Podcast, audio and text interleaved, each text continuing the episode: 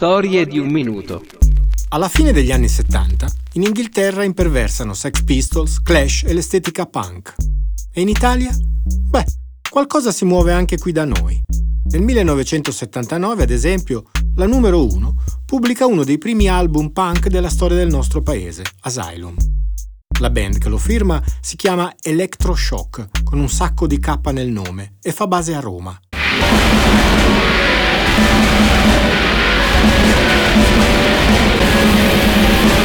Scusate, sto lavorando! Ai tempi, però, molti mettono in dubbio che siano autentici. C'è chi insinua che abbiano studiato a tavolino i gruppi punk più famosi del momento e abbiano costruito il loro disco a immagine e somiglianza di quelli inglesi. I membri della band però hanno sempre rifiutato questa versione dei fatti. Il chitarrista Giorgio Mastrosanti qualche anno fa ha così commentato un'intervista online, aperte le virgolette. In realtà non ci siamo mai dichiarati punk. Pensavamo solo a fare musica, suonare dal vivo e divertirci.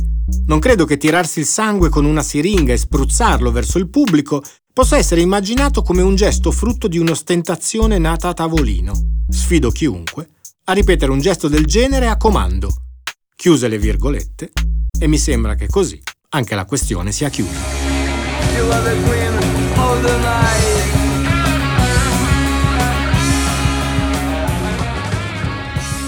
Potete ascoltare l'album su tutte le piattaforme di streaming e sulle playlist della numero 1. Storie di un minuto, da un'idea di Danilo Di Termini e Marta Blumi Tripodi.